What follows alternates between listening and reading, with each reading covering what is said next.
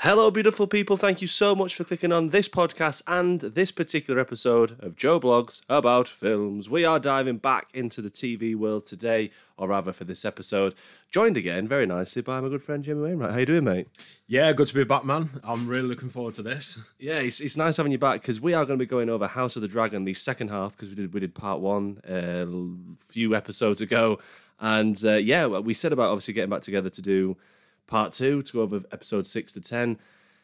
And this is what we're doing now. But what a season it's been, let's be honest. Oh, it's been absolutely amazing. Yeah, just like it, you know, I like it's been getting better and better each episode, and yeah, so much has happened. Like lots to talk about, lots of deaths. Um, yeah, can't wait to get into it. It's one of those as well with like House of the Dragon, where it's like just House of the time jumps. like there's been so many time jumps in this in this one season. I, think it's worked for, for, for most of for most part.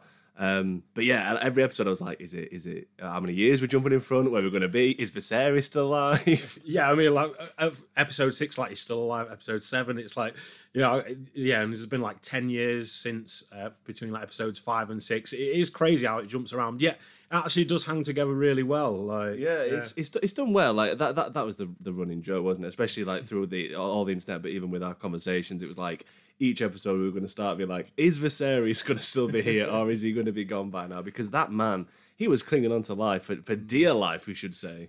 Yeah, I mean, obviously the episode when he goes into the throne room, it's like you, you expect him to collapse at any minute. It's just yeah. like he did well to survive as long as he did, but yeah, but it's even like because where we left in episode five, you know, you've got Rhaenyra and and Laenor getting married, and then he just collapses in that at the end of that. You're thinking that's it, surely he's yeah. gone, he's gone, but he's not. He's, he's still he's still knocking about. And we should stress, obviously, yeah, a bit of context, obviously, where we left off in the first half of this uh, of this review of, of House of uh, House of the Dragon. I was going to say House of the Targaryen, then House of the Dragon.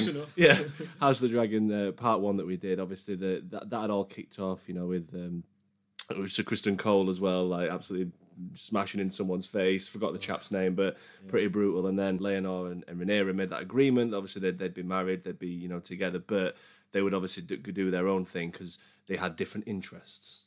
Yeah, absolutely. I mean, Criston Cole, like, what what a douche! Like, just like, yeah, he's got a habit of like smashing people's faces in. Following that, there's been so much that's happened, as we've already mentioned. You know, following on from those first five episodes, we had a fantastic run with the cast. Obviously, we've got the recasting in coming in for the uh, for this for the second half, which it, I have to give props as well before we do dive any further into the actual casting team for this because you know Emma Emma D'Arcy looks literally like a more more grown up version of, of Rhaenyra is what Milly Alcock presented obviously in the first half. I think they, they did really well with that. But also Olivia Cooke and Emily Carey who play Queen Alicent again just the resemblance is, is there. Like you, you feel it straight away, and I feel like that they did. I think we were talking about before that both sets of actors they didn't watch each other's performance. Particularly the older actors didn't watch the younger version of themselves, uh, the younger actresses, sorry, performing just to kind of create their own version of the character. Now. And they've just been absolute scene stealers in everything that they've done within this. I say, in particular, I say that that dynamic and that relationship between you know Olivia Cooke and, and Emma D'Arcy the complications of their friendship, of their of what now become family. It's been such uh, well, obviously, obviously a vocal point of the show, but really entertaining to watch just those two together. Yeah, no, absolutely. I mean, first of all, Milly Alcock, she was absolutely amazing. Like, I, I really loved her performance. But yeah, the way Emma D'Arcy plays it, it's kind of like a different person because there's that 10 year time jump. And, you know, since then, you know, she, Rhaenyra, you know, she's had a lot of kids. She's gone through a lot of things. It is kind of like a different person because of the experience experiences she's had. And um, and yeah, like I say, just um, brilliant, brilliant casting. And Alicent as well, young Alicent. You get with older Alicent, she's kind of a bit more jaded, you know, kind of a bit like Cersei, but with less bitterness. Like, you know. she's very bitter though. She's very. She bitter. is very bitter, yeah. But like she, I mean, and she's obviously I think as time goes on, I think things are going to get worse, obviously from what we've seen so far. But yeah, uh, but yeah, great casting. But there was there was like there was a moment obviously towards the, the latter end of the uh, of the season, obviously like the, uh, in pretty much the episode where Viserys does actually die. You know, when when it's almost like he knew himself that was his his last day on Earth, pretty much on in this as king. You know, he was pretty much going to going to snuff it that day. Mm. All his family there together, obviously. Obviously, his family are there for all the wrong reasons at first because you know they're, they're trying to obviously like have the have it out about the actual heir itself and and what's you know what's going to be decided who's going to be getting the the throne and such. And as Viserys says these matters have already been sorted and settled so why are we discussing it even even more so? So it's like they've all come together essentially for, for that but then it's led into what what looked to be like a turning point for all of them when they're around that massive table, when they're having a co- like just as a family. Granted, the kids are little shits. like both sets have obviously they've done right and wrong, but like you know, the, it's always the same, isn't it? The grown ups try and reconcile, whereas like the the nephews and the cousins and such, they're always just playing hell at the table, and it's like that moment, you know, when when you know Rhaenyra does, you know, offer the olive branch to say, and, and you know, she stands up first. She says, "Look, I'm sorry for my part in what I've done. Let's try and like rectify it. You know, it's it's, it's been gone on for too long. You think about how long, like I said, we've had Mm. by now there'll have been 16 years between when we last, when you know that whole sequence kicked off at, uh, with Sir Criston Cole, sorry, smashing in that guy's face or whatever. There's been such a long time for them to have this feud or this bitterness between each other. And you're thinking after Rhaenyra says her part, Alicent says her part as well, that there could be hope. It's just that stop naming your kids Aegon. and, and when Viserys talks about an Aegon, he won't you won't think it's your own son's your own son Aegon. It's ridiculous. It is crazy. Like you could avoid that pitfall, you know, just having a little bit more variety in your names. But yeah, oh, Viserys though, bless him, he's just trying to keep the family together. Like you know, it was that episode eight. It was just, it was so emotional, just like seeing him. You you you could really tell, you know, he loved every family member and he just wanted them all to be happy. But you know, obviously, and then yeah, Aemond when he was, like I said, the kids will be kids, and he's just he's just there like strong. It's just, Yeah, yeah. There's just constant jabs, like constant. Exactly. jabs. Yeah. I mean, like Rhaenyra's always getting that about her kids. You know, the strong kids, and um, you know that's that's obviously been a big theme throughout. You know, the illegitimacy of of her children. Yeah, well, Um, let's let's stick to that for just a second then, because obviously, like I said, sorry, sorry to interrupt as well, but No, I think that's yeah. a really good point. Obviously, you mentioned is that that's you know the the, the thing that's uh, another driving part of the plot, obviously, for the second half of the series season is that's yeah the second half of the series. Sorry, that you know there's there's question marks and rumors all about obviously the the legit, leg, legitimacy of these children between Laenor and and Rhaenyra. Um, it's one that obviously has some huge boiling points, obviously in particular between you know you say you, you Criston Coles who man, what's happened to Criston Cole, man? He's just become like an absolute douchebag, hasn't he? Like obviously when he kind of favors obviously the, the you know the kids of Queen Alicent's side or whatever. Obviously he's now part of that side, and then winding them up obviously when they're doing the training sequence. You know they're doing the whole when they're training with the swords and such, and even antagonizing you know Harwin Strong in leading him to punch him and stuff, which again points more fingers at the fact that he is in fact Rhaenyra's uh, children's father.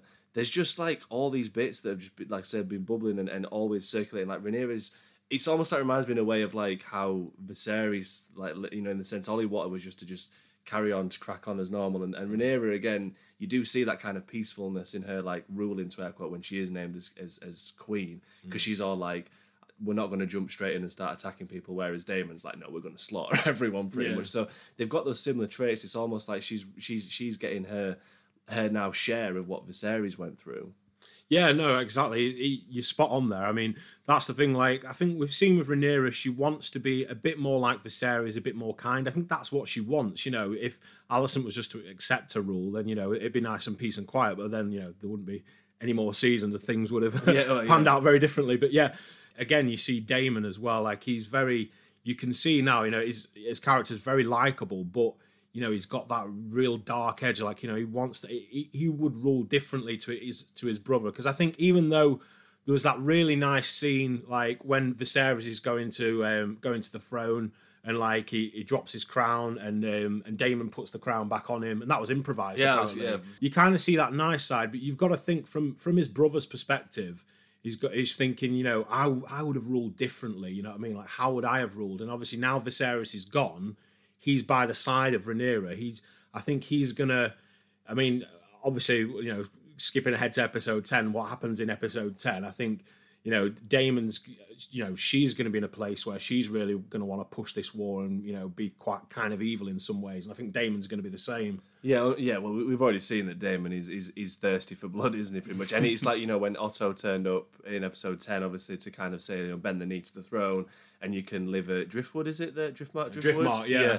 I can't remember which one it um, is because is it different in the books? What it is in the TV series? The name? I'm almost- uh, Maybe I'm I not don't. sure. Anyways, Yeah, whichever, drift, Driftmark, but yeah. whatever. when he comes up saying, you know, you, you can carry on in peaceful, you know, this, that, and the other, Daemon's like, well, we'll just kill him now. Let's just kill him now. I thought Otto was dead there. I was, Yeah, I was yeah. like, this is what's going to start it. Daemon's going to be Yeah. like, these guys are burned. Like, well, especially, I I loved when um, when Rhaenyra took um, the, ha- the hand of the king pin and just like chucked it away. And like, I thought that was going to start something. But But this is it. There's this thing. I think Rh- Rhaenyra just doesn't. She's she's not out for war. She just wants what she was what she was promised. Pretty much. I think that you know you could. She deserves you know the the, the right of the throne. Obviously on, on what Viserys said, and it's like those question marks around again. Obviously, this actual last minute change of mind from Viserys. You know, you've got people. Uh, you know, uh, like I say within the council. I forgot who the chap is that again. Sir Criston Cole just smashes. His head Yeah. in on the table or whatever in some kind of like toxic masculine trait yeah, um, you know, like what he was saying is like you say, twenty odd years. Even even Aegon, his son, was saying, my father had twenty years to change his mind. Why he could have, you know, he's always said he wanted Rhaenyra. Obviously, there's, there's been that that we'll, we'll talk more about about Aegon uh, and such in a second. But you know, why why is it that he'd suddenly changed mind? These are all the questions they were asking. But to everyone else in the council, to your Otto, to everyone else, your Lannister or whatever. Doesn't whatever. If he sa- if, if Queen Alicent's saying it, it's it's gospel. Yeah. That's it. We're gonna go for it. We've been planning for this anyways. So like yeah, like all that Rhaenyra wants is just what she what what her father said that she would. Like he's he's literally that that, that lovely moment again in, in episode eight. A lot of moments happen in episode eight. Some good moments, I think. Mm. If I'm thinking obviously the same episode, you know when she says like to him when he's when he's really ill, obviously pretty much on his deathbed, and she says like you know fight for me kind of thing. Please stand up and fight for me. As you said that moment when he walks in through the hall to fight for his family. It's all he's ever wanted. Is he's made his choice. He named his heir.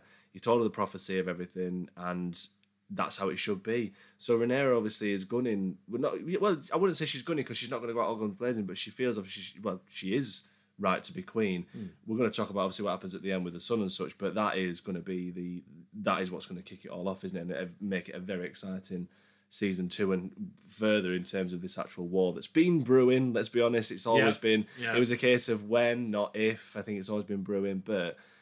I think that, like I said, Rhaenyra's story throughout, and she's had all sorts. She's had, you know, like I say, even when in that hall room again with Aemond, when he starts calling out that she's a whore and that children are bastards and stuff, which we get.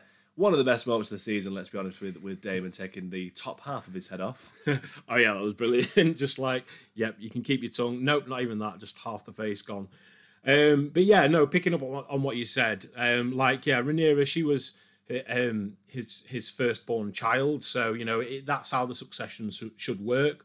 But I think obviously, like Otto, he kind of seized on the fact that you know, in terms of public opinion, you know, in that world there is a lot of misogyny, a lot of people thinking it should just only be king, um, and that's and I think Otto, you know, kind of plays on that. He kind of knows that.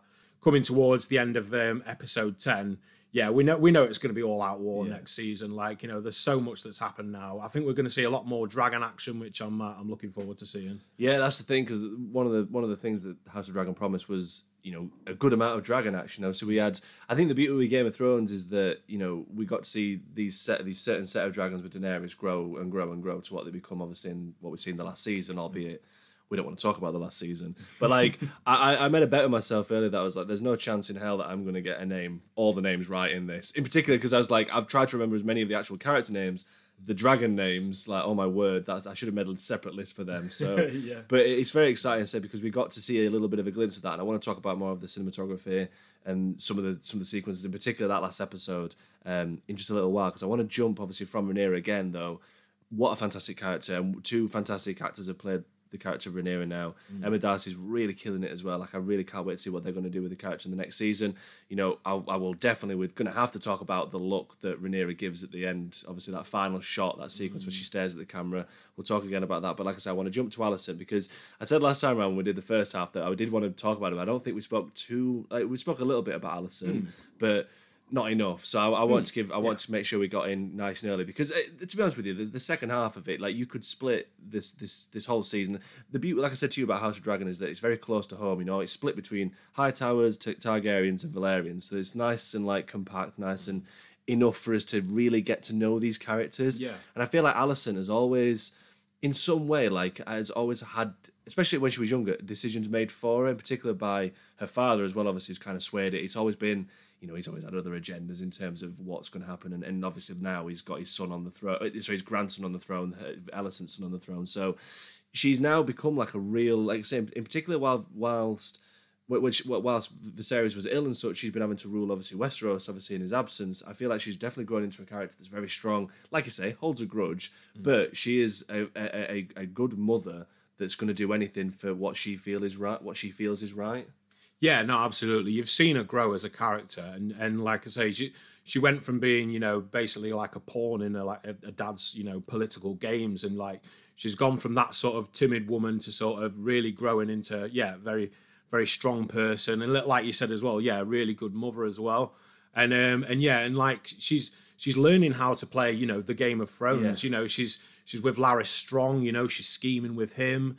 And um Oh, and God, that yeah. guy. oh that guy yeah and uh, the foot thing like, oh, Oh, my dear. god That's, that, you know what I was thinking? It's just going to be a side tangent with that, like with the whole foot thing. I was like, it's a bit of a, it's not the worst like trade, is it? You know, you've got someone who's like going to literally commit murder and, and kill off his family or whatever, just at like the, the drop of a hat or whatever, and they're just in favour for looking at your feet. It's not, it's not like you've got to sleep with him or anything. It's Yeah, just, literally just exactly. Like, Show me your toenail. I it's a weird power play isn't it yeah It's very strange, but I, taking nothing away from Yeah. the fact that that scene when that is all unfolded, it's very uncomfortable and very like Yeah. just a little bit grim. yeah, I mean, and oh, the, the the amount of birth scenes as well. I think Oh. they overdid that a little bit. It's like that that meme when like Sam's like yield, I yield, like just like just like can we like all right, we get There's it, just- like enough. There's the thing, because like a lot of because like, the thing that there's been so much of that and a lot of question marks from fans or from critics saying, is it needed? Is it necessary? Does it add some at some parts I've been like, I'll let them off with that. yeah, But Rhaenyra in that in that um in the fi- finale episode when she gives episode, yeah. birth to obviously that is. That was that was That that, was was, harrowing, hard, wasn't it? Yeah, Yeah, that it was, was really just- difficult. yeah. But, Yeah. Um, yeah, let's go back to talk about Alicent Yeah. and her playing the Game of Thrones because yeah, yeah, she, she she's certainly playing it, and I think Hmm. that what I like as well. Um, I'm sorry if I've interrupted or even gone off point or anything. No, but no, what I like is that she's trying to be her own now. Obviously, she well, she is her own. She, she's the she's the queen essentially. Like you know, obviously, uh, but what we see now is is that there are traits of a father coming through though. You know, like she pretty much regurgitates what he told her when he left after being taken off hand of the king originally, saying to Aegon that they will come for you, basically, obviously, in the sense that like if if you if you have a claim or any any claim to the throne, like essentially Rhaenyra and that could come and just kill you. So that you do see that she's she does listen to what her father's saying, albeit maybe mm. doesn't always agree with him. In particular, obviously, she is definitely not on the side of yeah, let's go kill Rhaenyra and everyone. Let's let's mm. not do that. But there are the things that I think that because I'm not saying she's been warped because as I say that she's very much her own strong character herself. Like I said, this this TV show is full of very strong female characters, and it's just that power play again of like just the men not being able to handle this as well within within the show. But you do see the high tower, we should say, within her. Yeah, no, exactly. The thing is, as well, like they, they've kind of they've both shown restraint. You know what I mean? They both could have killed each other at one point or Yeah. another, but um, but instead, you know, they've kind of they've shown that they're powerful, but at the same time, you know, they've they they've really grown as characters. I mean, the thing is with Alicent as well, yeah, and I know this is going back to episode five now, but when she came into the the wedding feast and she was wearing green, and that's mm. like that was like the signs for war of her of her family. And then since then, obviously, that then there's a ten year time jump, and I think in that in the space of that ten years, she probably will have been thinking she's been thinking about you know how what she can do best for her sons and how she can get you know Aegon on the throne. You know, she'll have been thinking about these things and. Yeah, and the and the actress, you know, she's brilliant. Like she's done a, a really good job with Alice. Both of them, obviously, the younger actress and the older one. But Yeah, Olivia, Yeah. Olivia Cooke. Yeah, Olivia she, Cooke she's and Emily, Emily. Carey. That's it. Yes. Yeah. both but like I say it's it's it's it's that thing like I said because it's so close to home because these these two that were really good friends you know Rhaenyra and Alicent it is sad as a viewer to see just Mm. how much friction's gone between them and like I said that moment when you think they're gonna at least in some form or way reconcile because as much as Alicent maybe didn't want to be she's she, obviously there was that conversation with Rhaenyra and Alicent in, in one of the earlier episodes. I forget which one it is, where you know Rhaenyra goes on to say this is obviously in the first five episodes that she doesn't want to just be like married and just like you know popping out babies mm. kind of thing, which is sad because that's what's happened to obviously Alicent at that moment. And there's like a bit of like a oh I'm, I'm you know uh, apathy almost or empathy towards the fact that she just said something that Alicent is having to live.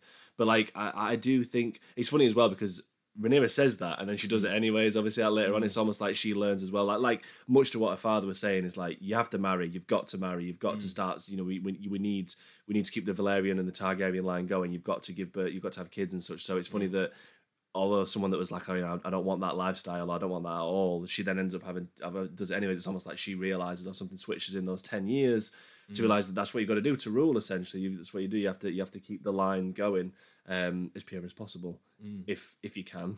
like Rhaenyra Yeah. say, if there's any other special agreements, but don't worry about it. Yeah. Um, but yeah, but it, what I was saying, what, what my point was there, sorry, why, of that side tangent was that even though Alicent was in that relationship, or necessarily not maybe her own choosing, obviously, she, she likes the king's company. She always did. She always Yeah. liked Viserys' company, and who wouldn't? Because King Yeah, Viserys, yeah. all he wants to do is play with his model like toys. Like leave him alone, God, give him a break. Yeah. Um, but no, like I, there's definitely there was definitely love and care because she did. She looked after him for all those years when he was obviously suffering really badly from the leprosy. She's grown to love and care for him. That's why obviously at that last moment when he does, you know, kind of go on about in, in his in his days state about the, the the prophecy and such, you know, and and Alicent misinterpreting it as Aegon.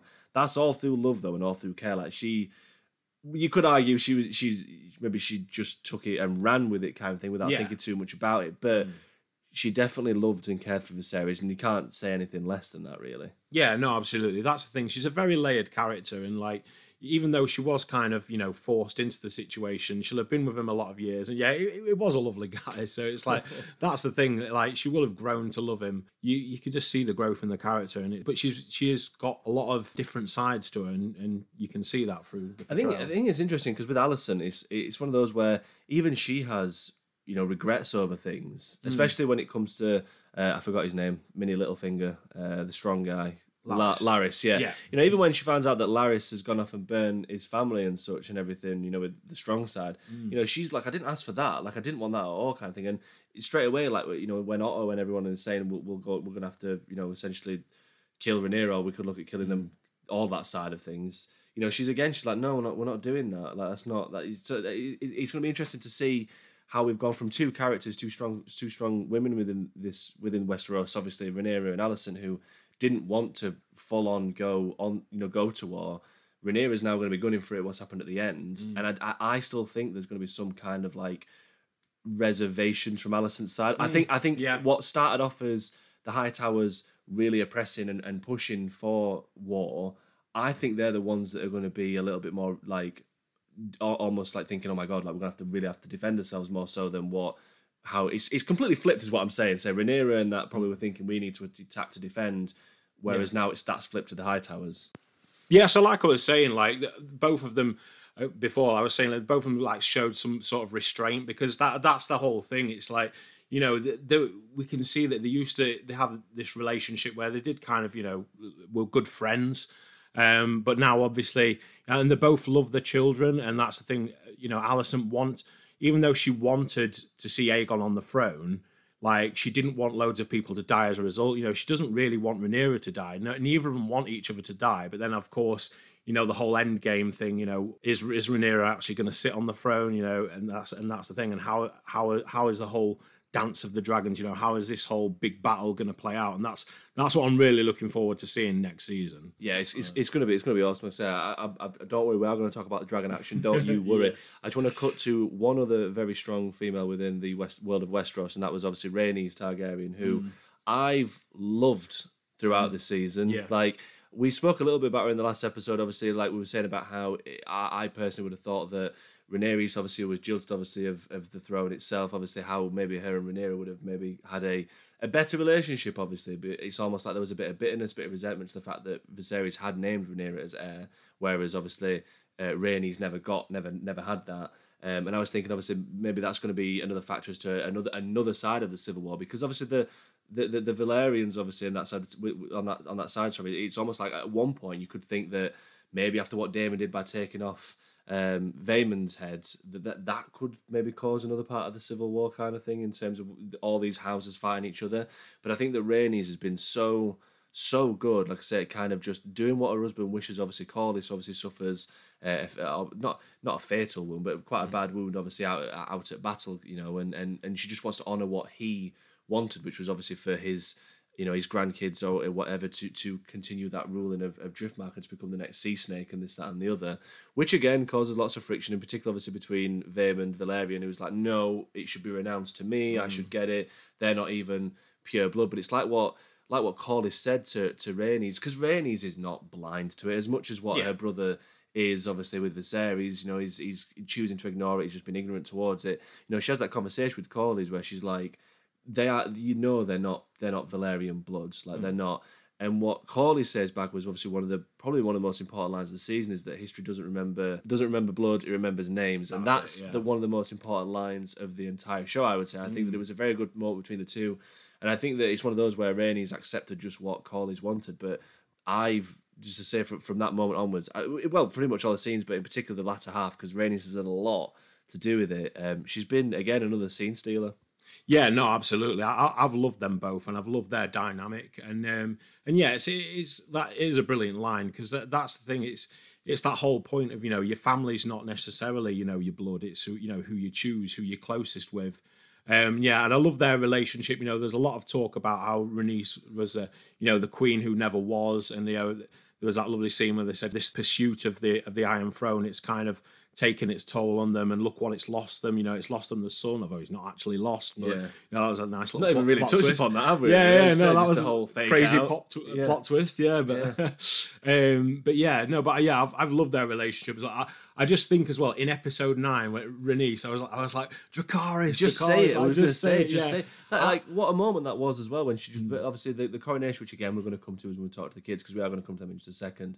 But all she had to do was say Dra- Dracarys. I know that. I think that again that shows the kind of strong character that she is because they uh, Renee, Rainey, sorry, and Alicent had that conversation earlier where Alicent was saying all about you know you were once jilted kind of thing has been the queen no support this one which is kind of ironic because she's trying to do the exact same thing to Rhaenyra which is really Yeah. funny because she's like well anyways that's by the by. Um, and you know I think that Rhaenys in that moment was like I'm not going to be the one to start the war and I get that Yeah, no, exactly. I get that. That's the thing. Like, obviously, yeah, we were saying Dracarys, but I think there's some re- reservations with Rhaenys as well because she might think that, obviously, and quite rightfully so from her perspective, that um, Rhaenyra had a hand in, you know, her son's death. So, but obviously that wasn't the case. Um, but yeah, so I get the fact that yeah, it's it's not her war to start. That's what she said, and I think that's and, and that's right. To be fair, Yeah, it's completely fair. Like it, it's just uh, now, now that the, the the Velaryons are on side with obviously Rhaenyra, you know they have got such a huge army. Like they're hmm. one of the best armies, obviously, in the Seven Kingdoms or whatever. We're already looking at potential other other houses that are going to come into it in the second season. You know, everyone whooped. I think when they mentioned the Starks, obviously hmm. they're going to be popping up in in season two. It's that thing again where it's been bubbling to this point. Sadly, we're at a point now where war is inevitable. But it, those two together, obviously the the, the obviously Rhaenyra, sorry, and and, and Velaryon, Corlys Velaryon and Co. Um, it's going to be ace because, like I said, they've got so many bloody dragons as well.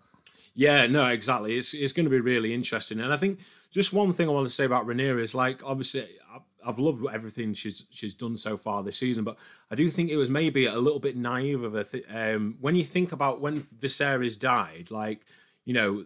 The, the High Towers will have been plotting for a while, and they'll have been thinking like, you know, which family is going to get on side. Like, you know, I, I would have thought they would already had House Baratheon on, on side. House Stark might be a bit different, and that'll be interesting because we've not seen anything of House Stark yet. But I'm, pr- they'll definitely be coming in the beginning of season two, I believe. So, um, so it's going to be really interesting to see how that plays out. So, obviously, I think at some point we are going to see some really cool dragon action, some you know, Yeah. dragon on dragon fighting, which is going to be amazing. But I think we're also going to going to see a bit more from the other houses and obviously I've really enjoyed one thing I have enjoyed about House of the Dragon that it does have a slight um, edge over Game of Thrones in the sense that because it's a smaller cast, you are getting to know know them on a more intimate level, whereas uh, which is one of its strong points.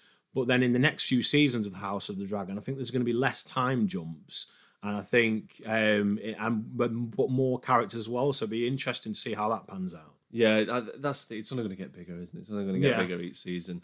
But let's jump to obviously. So that's obviously you know we've, we've spoke about the some of the main characters in there we, and touched upon many many others. Um, but I want to I want to try to stay focused to some of the uh, yeah the, the, the children of the bunch, the, uh, the the ones that just seem to be just scrapping all the time. Like it's just it's great. It's great to watch. Obviously, you know you've, you've got you've got Aemond's Targaryen that lost his eye obviously at the hands of uh, was it was it Lucerys that did that. Yeah, Um, so that happens obviously what once. Um, God, another character that, that passed away that I forgot about when. Um, yeah, so obviously Daemon Targaryen was married to Laena Velaryon, and they had two children. They had obviously Rhaela and Rhaena, and yeah, so obviously they uh, the passing obviously of Laena who.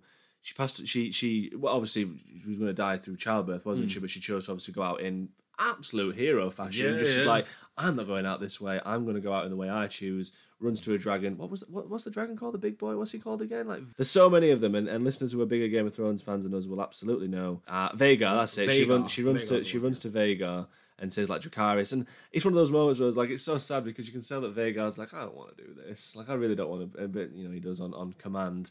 So obviously Yeah. with with with with Laena out out of the picture, obviously then that would mean that. It, the, the dragon should then go to one of the. I can't remember which one it was that was meant to get out of the two. It was it was either Rhaena or Rayla, um, one of the two. I'm, Yeah. might- I'm, I'm leaning to thinking it might be Rhaena, but I could be Yeah. completely wrong. I'm not sure. either. But obviously with dragons, it's whoever like kind of gets to it first, pretty much. Yeah. And obviously with Aemond, who's been kind of picked on throughout. Uh, throughout pretty much his whole childhood by not having a dragon, there wasn't enough dragon eggs for him when he was younger. well, and this there? is it, you know, you've got his brothers obviously winding him up and such, obviously giving him the uh, yeah the, the the pig and such whatever. Which yeah, like it's it, it's it, he just wanted a dragon. He gets to it first, and now this big dragon's his, and that causes conflict, causes a scuffle. He loses an eye. Yeah, kids kids will be kids. kids will be kids, but yeah, like it loses an eye. Uh, but, yeah, it. kids will be kids. Yeah, we're all poking kids' eyes out at school. Remember that Yeah. time at school when I lost my eye? No, I never did yeah. that. But yeah, Yeah. Kids will be Um, kids. But yeah, no, he, but yeah, he claims Vhagar like it's an absolute beast of a dragon. Um, yeah, just interesting. Going back to to um, to her death, Laena. Um, like it's kind of like a role reversal. Like when you when you have a pet put down, it's like the dragon's like the the bigger Yeah. bigger thing, and it's like it's like you know putting her down in a, se- in a Uh, sense. this but- is it, isn't it? It's like you Um, know, who contr- who actually controls who with the dragon, as we've Well, discovered, obviously. Well, I was episode ten. yeah, it's in like, episode serve me, serve me. But yeah, Yeah. the dragons are a wild thing, so you know they, they do their own thing. But yeah, Aemond is though he is brilliant with like just his, his cool sort of slick delivery of lines. It's kind of like a, a, young a young Daemon. Well, as it is. such, It's just know. literally it's like the, the- Yeah. I think that's the, there's that moment when at the party when they're giving all the toasts and such, and obviously Aemond steps up and he gives that toast about the about you know the Velaryon boys and says how strong they are, whatever it is, and it starts Mm. another scuffle and just that moment where Daemon just kind of like stands and like leans back and looks at, at obviously Aemond. It's literally must be thinking that's me just years ago. I was literally like you. I I know what you're going through. I know what you're doing. Yeah. I get it, but yeah, Yeah. it, it- it's just interesting just how much he is so similar. But I can't help but just dislike his face. Aemond has got like such a slappable face. I don't know what it is. Yeah, I think no, it's that jawline. I'm no, like, I- what I agree, I agree I as don't know what well. it is. But no, great actor. I mean, it's it's one of those ways. Another character you love to hate. Yeah, no, absolutely. Yeah, he's, he's just yeah, love to hate. That's it, isn't it? Like he's he does have a bit of a slappable face. as well, but like, this is the thing. Is like Aegon, he's so bitter about his eye, as too was Alicent at the time. Obviously, Mm. that moment when she's like, "No, Viserys, that punishment's not enough. An eye for an eye, kind of thing," and she goes Mm. to like get the dagger and tries to take out, you know, the the eye of Lucerys or whatever. You Mm. know, that that that that, that moment was so intense. That whole sequence, that like family conundrum, or whatever, was Mm. so intense. Like I was really on edge of my seat, thinking, "How is this going to end?" Mm. But what makes me laugh is that Aemond's so bitter about his eye, but it looks cool. Like when he like pulled his eye patch off, and I was like, "Mate, you've got like a, a jewel or a diamond as an eye." Like, Yeah, I mean, that? yeah, fair enough. I'd rather be able to see out of it, but Yeah. it's a good uh, it's a good replacement. I guess uh, the only the only the one the, the character that out of the out of those you know Aemond's. Uh, Aegon and, and Helaena is we're not really seeing too much of Helaena to really comment on. I think she's just into like a bit quirky, isn't she? Into like bugs and insects and stuff like that. Life itself, I would say. Like I said, I don't really know too much about Yeah. the character. She made a funny joke about um, a relationship with Aegon, I believe, like Yeah. him being a drunk. But um, but yeah, we've not seen too much of her. So hopefully, we'll see a bit more of her. Yeah, maybe um, maybe a little bit more. But obviously, the, the big one of, the, of of those three there is Aegon. Um, Aegon the second. Uh, obviously, the, the the name that everyone seems to just love to name is that there's no other name in Westeros apparently is Aegon. Um, but he's now king. Like that's Yeah. a that's a fact now. He is now king. Mm. And this this character is just someone that's always wanted to be loved. You can tell that he's always wanted to have that that love, especially from his father, because all he's ever known is that his father was going to name Rhaenyra as the as his heir. Never really showed anything. I think that he, he has the same goes for Aemond here is that there's there's a lot of love and respect for his mum, regardless of that. Like obviously their, their respect to mum is, is always going to be there. But I think Aegon's all he's ever wanted is just to be loved, which is why he's kind of going down this path of just kind of falling into the arms of who will, who will ever take him. Obviously sleeping about. He's even got himself like illegit, illegit, illegitimate kids Yeah. wherever, obviously within Westeros. You know, he likes to drink. He lives all for that. Even in that moment as well, when they're on the way to the ceremony himself to his coronation, which is literally the same shot, same uh, same mannerism. Obviously, in Aegon being slouched as to what Rhaenyra was like when she was on the way in the cart with Viserys when he'd not quite named his heir yet, mm. and they'd not been talking properly. There was that kind of broken foundation, broken relationship between the two of them. It was exactly the same for Aegon, and this is when he has that conversation with Alicent saying he had 20 years to name me as heir. Why has he suddenly mm. changed his mind, kind of thing. And it's only until she like whips out that sword and's like, this has been passed down. It seems to be a bit we're like, oh, this is all right. Mm. But once he gets on the stage and he is crowned king, once people start cheering him and, and completely falling in love with him or whatever for, for you know, showing that love that he's needed is what I'm getting at. Yeah. He's all for it and he's definitely he's gonna he's like, right, I can get on board with this. And I think that that again, in a way, it, it, it reminds me a little bit of like Joffrey in the sense that it's like such a young character, such a young person that's been given such a big role that mm. now can do whatever pretty much. It's it's it's it's worrying for someone that someone like someone like Aegon that's a little bit like, you know, wild, should we say? Yeah. Like it could lead to some pretty rash decisions perhaps. Uh, but that's just my interpretation of it anyways. Yeah, no, absolutely. Like I say, he's, he's a great character, and like you said, he's he's never had that love, and then all of a sudden he gets it from the people, and I think you've seen him like getting like you know drunk and depressed, and like now he, he has this power, he has the love, and he could just like turn that into something quite monstrous. So yeah, it'll be very interesting to see how he looks next season. I'm intrigued as well between Aemond and, A- and Aegon because Aemond himself, when he was chatting to Criston Cole about obviously the he's the more fitter king, just like mm. Daemon was again. Obviously, this is exactly what. Yeah. Daemon was like, you know, in terms of how he how he thought about Viserys' ruling and such.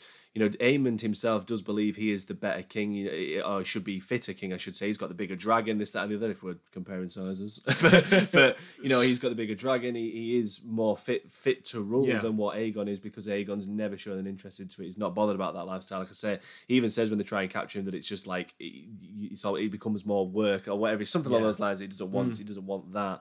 But I think that now it's going to be. Intri- I'm I'm more intrigued for, for what's going to happen between those two. If we're going to again see a Viserys and Daemon part two, essentially. Yeah, exactly. I think Aegon and Aemond, their their relationship will be very similar to Viserys and Daemon because it's kind of like you know Daemon and Aemond, like even similar names. It's like just the D like taken from the beginning of Daemon, put at the end of Aemond.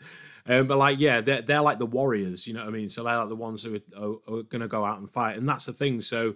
You know, at times Daemon always felt he was in like Viserys' shadow, and I think like Aemond will feel the same with Aegon. So it'll be interesting to see how, how that plays out. I know we're going to touch upon more cinematography because I think episode 10 had one of my, pretty, I think my all time favourite shot of the entire series, where we'll come to. But I did find that the way that they shot and the way that they set everything up, obviously, even the set design and everything for that coronation sequence for Aegon, mm. absolutely marvellous. Like it was beautiful. Oh yeah, no, it did look beautiful. That and yeah, you could tell a lot of work had gone gone into that. Like and that, just- that bit of him walking down between everyone's swords when they're like in the aisle, and obviously they Yeah. held the swords up, and at each step he took, the sword went behind him. Like all of that, I thought just looked really nice. I even quite liked the crown as well. I, I liked the the costume and everything. Yeah. The, the, the design for this sequence, I thought that it was a, a- pretty epic moment for Game of Thrones, and like for Game of Thrones, for House of the Dragon. And one of the things I was waiting for is that episode nine, like you know, in Game of Thrones, was always the big one. yeah, And I felt like that nine and ten together were the big one to air quote. You know what I mean? Like they, they were they were like they were like episode ten is the sister sister episode to episode nine. They kind of went hand in hand together. yeah, no, absolutely. They were like the merged sort of big big Yeah. things happening. Because nothing really like you know in episode nine you look at what we've had before. Obviously you know the, the red wedding, everything that's kicked off with like that. With, with mm. so it is it was definitely nine. It was always the week before the finale, wasn't it? the Game Yeah. of Thrones had the big one.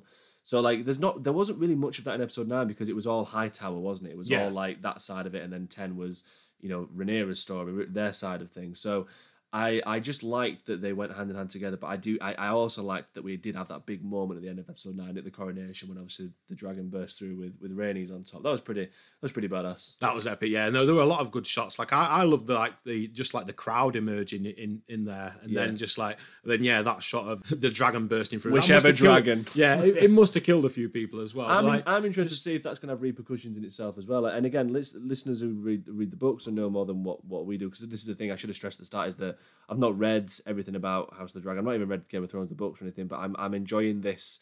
Just watching it as it is, not really looking too much into what can happen, because obviously I know that they, they touch upon story elements of it within Game of Thrones. You know, like we hear stories of Rhaenyra or whatever, and the Dance of Dragons and mm. such. But like, I don't want to. It's like they'll be like, oh, there was a kind of a spoiler in this episode of Game of Thrones. I'm like, right, well, I'm not watching that then because I don't mm. want to like be reminded of anything. So I am enjoying watching it as like a fresh take, and I'm and I'm, and I'm interested. Sorry to see. I'm interested about a lot apparently on this podcast, but I'm interested to see if this dragon moment when they when essentially killed a bunch of citizens, but you know civilians, innocent people, whether that will have some kind of bounce back where people might think that dragons aren't as safe or they are quite well, we know they're dangerous, but Hmm. could it lead to them that being the cause of their being wiped out? Could hunters come out and start being like trying to hunt dragons down because they're you know collateral damage to say? Yeah, no, absolutely. That's yeah, that's an interesting point with the dragons because you know there's, I think there's like fourteen, what was it, 13, 13 on their side, four on the other. There's like seventeen Yeah. dragons, and there's certain like smaller ones as well. And yeah, but yeah, the amount of destruction they can cause, the amount you know, the people that they can kill. Um, yeah, it wouldn't surprise me if there was like some sort of like uprising or Yeah. something. But yeah, um, but yeah, going back to what you said about episodes nine and ten, like as, as being like one big episode nine, because uh, two big things happen. Like obviously there's the crowning of Aegon, but I really liked in episode ten when Rhaenyra gets the crown. Um, you know, Yeah, that was a moment, yeah. um, Viserys' old crown, and I love that crown. It has like all the sigils of each house on it and Yeah. everything. So that's a really nice detail. It's a strong moment as well because obviously you've got one of the twins, Yeah. the, the guards or whatever. You know, they one of them's obviously um, left and and come. I think it's oh yeah, it's Eric and Eric Cargyll. I think that's how you pronounce it. Yeah. I think it's Eric that's joined Eric's Rhaenyra. Yeah, that's it. Yeah. So he's Yeah. turned up obviously with that crown. It was such a powerful moment, especially really when like was. Because it was like just you know it was spurred. It was it was at the funeral, wasn't it for the for the for the newborn? I believe it was, and then it suddenly turned into Mm. almost like a coronation as well. You know, and then Daemon even bending the knee himself, and it was just a, just a really strong moment, especially for Rhaenyra to be queen. She should be queen. Yeah, exactly. That to to them, that was her coronation. That was her becoming queen. She is the rightful queen. They'll stand by her side. They'll fight for her. They'll ensure that she becomes queen. You know, Yeah. hopefully that's how it plays out. But we'll see. Let's jump to so we've spoke about obviously the Hightower and obviously the, the Targaryens, the children there. Let's jump to some Velaryon children, obviously in terms of obviously Rhaenyra's uh, Rhaenyra's offspring. So we have obviously Joffrey Velaryon, uh, Lucerys Velaryon, and is it Jacaris Velaryon? Is that how you pronounce it? Jacaerys, I Yeah, that's the one. Jacaerys, yeah. Jacaris. I'm just saying. I'm just saying Dracarys there. That's what I did. Yeah, so you've got you've got th these as well, and um, obviously we'll, we'll save the series because I think that'll bring us nicely into obviously the the episode um, the episode ten. But you know, as we've said, these essentially are you know the the the the, the sons of Harwin Strong. It's evident, very clear on. You know, not only do they not have the the Velaryon or Targaryen hair color, obviously that they're not blonde, they're not bright or white, whichever it is. Sorry, you know they do have very thick black or brown curly hair. Well, maybe not curly, but basically black or brown hair, which instantly, like I said, we already spoke about the question marks surrounding it. So they've already kind of, you know, lived the Jon Snow life for a few years already, should we say? Yeah, no, exactly. They they've been under pressure from day one, haven't they? You know, they've had a lot to deal with. Like, yeah, exactly. The Jon Snow thing. You know, they're, they're kind of like the outcasts in a way. So, like I say, they they've got that kind of thing where they need to prove themselves. So I think that kind of showed, like, obviously. Um, in episode 10 when they're gearing up for war like they they want to play their part like let us go out on our dragons and convince some of these houses to come over to our side you know they, they've always had that sort of like having a point to prove sort of thing because of you know, th- th- I think they know that. Well, it, was covered in one of the episodes, wasn't it? They know that the real father was. Yes. Well, that's it. They, they were asking questions. I, again, I can't remember which one it was that was asking uh, that asked Rhaenyra pretty much about their their father and such. Obviously, who who actually was their father. But I think it was just nice because you think about that ten year time jump. Obviously, for these kids as well. Obviously, growing up, you know, Viserys the peaceful, as they say. Those ten years must have been pretty steady for them, and and for for Laenor and Rhaenyra to have this agreement to carry on as they are doing, they must have had such, like I said, that enjoyed that kind of peaceful moment because it's just like any time that it involves like family get-togethers. As it, it's funny, is it? It's like it's like it always happens. Christmas, New Year, whatever it is. Whenever you see, whenever some family get together for a short amount of time, it just feels like Some hell breaks. ding-dong, yeah, yeah. just something, has, something has to happen. It ends Oh, up on like something ridiculous like the Jeremy Kyle show or whatever. Oh. But um, but yeah, so so they, they they've really had like a bit of a, a more tough time, especially like I say when you know like everyone Mm. essentially doesn't say it but thinks it. Like I said, when they have that big fallout and you know it all comes out that the, the people are questioning whether they are true Velaryon or not. They just yeah they, they've just had a point to prove, and I think that like I say it's more more just Jacaerys obviously who, who was who's really wanting to support and help his mum as much as possible. You know, with Rhaenyra wanting to fight, wanting, like I said, I'm pretty sure it was his idea in the first place to get on the dragons and go and do that. I believe. Yeah, yeah, yeah. You know, he's the one that's really striving to be true Velaryon. He's the one that's, I think, again. I, oh, no, it's, it's it was Lucerys who was going to get Driftmark. I think it was, isn't it? Yeah, I think he. Yeah. One, one of the two. But like even like I say, even at, even at you know fu- the funeral uh, for Le- Laena, when you know you've got uh, Corlys and everyone there, and his and his brother Vaemond's giving that speech, and it's like talking about that Velaryon bloodline, how pure it is, all the while staring at Rhaenyra and the children while he's saying it, almost based. Well, he is. He's, he's directly saying to her, "That's not. They're not pure bloods," and that's what like obviously Daemon notices. And I, I quite like this touch. Matt Smith, although Daemon's not had as much, he's had a few memorable moments. Obviously within this, I, I do feel that most of his moments shined a lot in the first half of the series. I think that he's kind of not taken a back seat in these last few episodes, but I do feel that because he's had these, he's, he's kind of taken more of a reserve reserve seat. That the, the moments he does have are really, really like strong. Like obviously when he takes off like Vaemond's head and such like that, they've been more rememberable. Um, but like when he notices, obviously that's happening at the funeral when these when these lines have been said about pure heritage or whatever, and he just starts like laughing just to kind of take away like the the the the, the attention off Rhaenyra and what's been said or whatever. You know, I just think it's just that kind of like that moment again that shows that that love and that that that admiration that he's always had for Rhaenyra in a way, like always that kind of protective. I was going to say protective uncle, but this is just weird now. yeah, it's, it's, it's such a weird dynamic, isn't it? Like, yeah, with Daemon, he's very like dark and sort of brooding, but like, yeah, he can have a bit of a, a joke as well, in a sense. But yeah, he, yeah, his relationship with Rhaenyra, obviously, he, well, he loves her, you know what Yeah, I mean, and, he, and he yeah. wants to protect her. That's And he, and he agrees with what she was saying about obviously the fact that if they if they came together as they do, they were to get married. You know that is a strong force. Should the High mm. Towers try to decide to try and overthrow her, as they are doing this and that, so it's all worked out in the in this plan. It's a good job in a way that this has happened the way it has, and I think it's not again.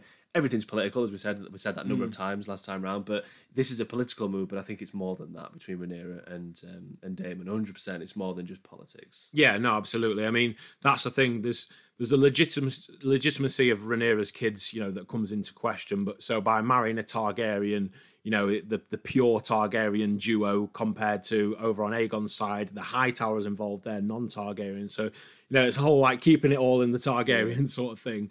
Um, but yeah, in, but also there is um, there is love there between you know Daemon and Rhaenyra, and and we do see that. Um, obviously, in episode 10 is the whole thing with like you know him choking her, and there's that kind of like Mm. I think he's very he's very angry at the fact that her leadership style is not what you know his leadership style yeah, it it's, wants it's to kind be. of like again that movement of like I think it's that again loss of power, that restraint. Mm. Obviously, the fact that Daemon can't just do what he wants to. He, he wants to do it this way, but he can't because he's not the one in charge. Something that he's Mm. always craved for, always wanted.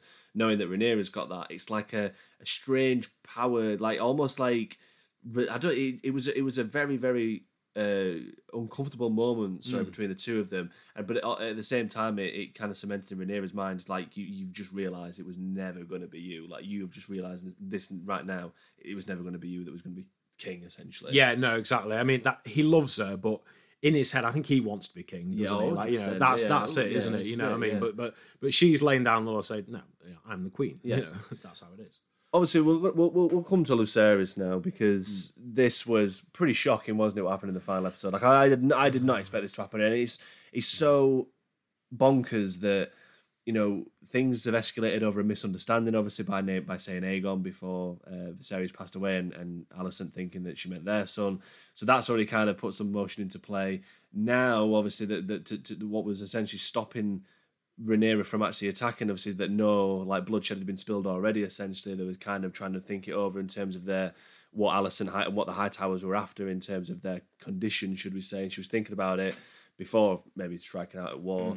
Losing a son though as at the hand of obviously of Aemond as well it's um it's it's just it, it, you- could see in face when that happened obviously. I mean Yeah. for context as, as we know there's we've already discussed about who controls the dragon. Obviously, there's only so much control you have. Mm. And when Aemond, who was trying to obviously wind up Lucerys, scare the dragon or whatever, because as we've said, his dragon is massive. Mm. You know, these dragons then kind of take it on themselves to just do what dragons do, and it leads to, unfortunately, Lucerys being snapped up for lunch. Really, yeah. Yeah. Oh God. Yeah. But yeah. With Aemond, it was just like a prank that went a little bit too far. Yeah, but yeah. far, yeah. um, but yeah. No. Lu- Lucerys, bless him. I mean, yeah. He, you know, it was bold of him to go over to you know to House Baratheon. He thought, you know. You know, there's not that many dragons. You know, this will scare him into you know getting Yeah. on our side. But obviously, again, we, we said it earlier, didn't we? But like you know, the from the Targaryen side over on Aemond's side, you know, they've been they've probably been planning for this for quite a while. But yeah, it, was- yeah, it was really good acting out from Aemond as well because he kind of, you know, he wanted to like scare him, but like he could see he, he messed up basically when. but yeah, and then back to the whole thing with the, the the dragons. You know, they the wild beasts. You know, they're if they if one of them hits the other, it, it could start something. Well, it goes back as well in the, in the same, the very same episode. Obviously, Rhaenyra and Daemon have that conversation, and, and Rhaenyra says to him, "When dragons go to war, all that's left is ash." Mm. And I'd straight away thought yeah. of that because you know, like Rhaenyra was adamant, that, like as much as what Daemon was saying about we don't we, we've got all the dragons in the world pretty much is what we're saying Rhaenyra is like well we don't need to jump to that just yet and it's and it's it's one of those where you've got a, a, a you know someone like Aemond who's still growing up who's still immature to an extent obviously as you can see he's still playing about messing about wind ups whatever mm. but like he himself has not realized that obviously like like what Rhaenyra was saying once you bring a dragon into the fray mm. it, it, it will it can lead to some pretty pretty horrendous uh, some repercussions sorry and mm unfortunately for Lucerys, it was just. I mean, you're thinking he's escaped it, which is what I mean. Obviously, after you know, I mean, I can talk a little bit more about the cinematography aspect of it now because this is where like all of it came into it for me because they use the same technology that what they've used in Star Wars and The Mandalorian, which is like a, mm. a hmm. huge like a screen, obviously that they project the the the backdrop, should we say, on and then yeah. do all the acting in front of it, which is a, a, marvelous bit of technology that they've come up with. And again, mm. much to my admiration for what they do with Star Wars is obviously trying to continue to progress with with the technology and, and, and way of filming. Mm. But like, so that that itself was really excellent. But I just loved that the mood it set straight away, like you know, with the lightning, the rain. Obviously, it's cloudy. Even this is before this is kicking off. Obviously, this is Lucerys going to the Baratheons and you just it just sets yourself up, you know, for, for some uneasiness. Like some something's gonna go wrong here. Like as soon as he lands and he goes to obviously the entrance, and we just see the you know that, that wide shot of it panning across the camera. We get to see Vhagar obviously in the distance as he lifts up his massive head, and you're thinking he's obviously we know that Aemond's here. Then he just straight away set us up for for um, yeah for like a, a very very edge of your seat uh, ending to the season. And my favorite shot of the entire se- the entire series is one that's been going around circulating online. It's when obviously you've got the series on his dragon that's uh, you know we're looking from underneath him as he's flying, and then the lightning crashes and we just see that huge body of, of obviously Vhagar be uh, above him, and it's just you just know that there's no uh, you just think like someone this is going to end terribly. Yeah, no, it's a terrific shot, isn't it? Just like the juxtaposition of the smaller oh, dragon and the bigger dragon. Yeah, just absolutely beautiful. Like you could see with like the music and like how, and the, the weather, just like how it was all coming together, and just you know how high the stakes were, and like I think at that point I was kind of thinking, you know, this, you know, Vhagar's going to get this little yeah. dragon. Like Arrax, that's it. It was again, um, and it's that like false sense of security as well, because once Lucerys reaches, you know, above cloud level and it's all blue skies, you're thinking, oh, he's made it mm. out, he's might be able to fly away, and then you're mm. thinking, where is it? If any, if an attack's going to come, where is it going to come? And it's like not even from where I was expecting it to come. It just yeah. literally from you know the over his shoulder almost. It just jumps up and gobbledygook he's gone pretty oh, much. God, was, yeah. and that look on Aemond's face, like he knows he started war now, and and there is no going back from this. Oops. Yeah, literally yeah. like, oops. what have I done here? Yeah, started uh oh, spaghetti. Oh, Simpsons. yeah. Oh dear. But you know, uh, we, we've touched upon again, obviously Rhaenyra, that final shot. You know, that where there's sorry, before I do get to that, sorry, one last thing I want to mention mm. about it kind of comes hand in hand with cinematography, sorry, but that table that Rhaenyra's got in in their you know in their room, obviously that lights up it underneath. Up. I was like, did no one tell? No one tells no, this, yeah. no one tells Daenerys this when they were having that chat. But that was absolutely incredible. Like yeah. again, just just done with like lighting a fire underneath. Yeah, beautiful. Yeah, just absolutely, just wonderful. Sorry, I had to squeeze that in before I forgot yeah. I know I would forget. Yeah. Um, but that last shot, sorry, when when when Daemon breaks news to him, we don't we hear nothing of the conversation, which again I found really powerful. It's just a moment of you know obviously you've got the music playing. He he walks across very slowly. You know you see that not you don't even get to see her face like initial reaction to it. We just see her kind of you know drop and hobble a little bit, which again yeah. really powerful performance again from Emma D'Arcy. Mm. And then that moment of like composing herself, and then she turns around to the camera, stares directly in, almost like to your soul, yeah. isn't it? When she's staring, and you know that that is it. She, she is angry. yeah, she is very, very angry, and I think, like I said, that there is. It, we are going to see some, like you've already said, we're hopeful for more dragon mm. action. We are going to see some sheer fiery deaths. I mm. think. I want to see that table again as well. Yeah, I want to see the table. I want to get one of those. Yeah, well. let's get one of those. Yeah, just be like, yeah, make sure you've got lots of fire alarms in the house. Yeah, well, yeah, maybe keep it outside. But but it's uh, it's such a it's such a strong moment, such a great way of ending the season. Like mm. we've had the beauty of House of Dragon for me, and, and and you know you've got a good TV show when you're sat here. Like we, we've we've left it a week or so, obviously, to, before I talk about the second half of the season, so we can like kind of just digest it all, go over Yeah. recaps, whatever. Take stock. But like I've been waiting for another episode. Like I've been Mm. like I want another one. Like as soon as the episode ended, I was like, oh, okay, when's the next one? Like and it's going to be like at least two years. Yeah, I don't know what we're gonna do. Like, I, I'm, should we rewatch Game of Thrones before then? No. no, no, not with the last couple of seasons. But no, but yeah, it, yeah, that's the thing. It's become like my weekly routine. So like on a Monday, watching it on a Monday. So it's it's gonna be a shame having to wait. Yeah, we're gonna have to wait over a year now. But um, but yeah, it will be worth the wait though. I think like definitely. I think from what we've seen this season, it's been. I think each episode's been better than the last. Like, and it's yeah, it's just been it's been epic. So with that, uh, before we do wrap up and finish, I mean, what I mean, we've, we've been saying about what we're interested in, but is in particular season two? What expectations do you have? It's just going to get better for me, anyways. Yeah, no, absolutely. That's the thing. It's going to be all out war, isn't it? And you know, I don't think we're going to. I don't think it's going to be like season two, episode one. You know, dragons fighting each other. But No, um, um, but you know, we're going to be we're going to be seeing like all these other houses that we've got to know before, like House Stark, which is going to be really cool. And um, big Stark fan. um, but yeah, it, it's it's set up so there's going to be so much happening. Um, new characters coming in. These characters, you know, fighting each other. It's gonna be it's gonna be epic. My only, my only, uh, my only sad part is that obviously that Paddy Paddy Considine is no longer part of this because he was uh, he was awesome. I think that like Paddy Considine is probably my favorite king that we've that I've seen in Westeros. Yeah, I, to be fair, I'd agree with that. Yeah, he's, he's probably like the most charismatic. Like you know, more going for him than Robb. Um, a little bit nicer than Joffrey. You know, so Just a yeah. so yeah, no, definitely. He's yeah. I think yeah, he's been. I think he's been the strongest character so far. Um, although yeah, although I just for me, Daemon with all his layers, it's kind of like Yeah. yeah. But, The- but yeah, House of Dragons got so many great characters. Like the the script writing, what they've done, what they've put together with this. I mean, this is coming from someone, me listeners, that was very, very like re- like reserved about watching this, like very hesitant in the sense that I didn't like what Game of Thrones, what happened with Game of Thrones, and I was really not bothered. I was actually away when this even started, and I was like, oh, I'll catch up whenever. I think I was like three episodes behind, but I have loved this series so mm-hmm. much that I cannot wait for season two. Very much excited to see where they're going to go with it. There is so much more to come that I'm excited for. I think George R. R. Martin has said that you need at least four seasons, four 10 episode seasons mm. f- for the story to be complete. So we've got that obviously to look forward to as well. There's plenty more to come. But they've nailed it. They've done such a fabulous job, and I and I praise everyone. They've took the time with it. They've really shown care, um, which is what they didn't do with the last two seasons of Game of Thrones. But that's a side topic. But yeah, they've shown real care for this show, and uh, I think that's why a lot of people again are, are back, really hyped about it, which is great to see. As, as like obviously uh, you, you'll know as well. Been you know, you're a massive fan of Game of Thrones. It's nice to have positivity around Westeros again. Yeah, no, absolutely. I mean, credit to the showrunners and everyone involved. I think the difference of this is just there's a bit more involvement from uh, George R. R. Martin, which is nice because, like, with Game of Thrones, he said he wanted it to go on longer. He wanted it to be like 10, 12 seasons. We'll not go down that route anyway. But um, with with this, like, yeah, he said that it could be done well in four seasons. And I think they will. I think, if anything, the showrunners might want to drag it on a bit longer because of how good it is. Um, but yeah, no, it, it has just been amazing. And I think, yeah, the, the involvement with George R. R. Martin makes a difference. And just, yeah, strong writing, strong acting from everyone involved.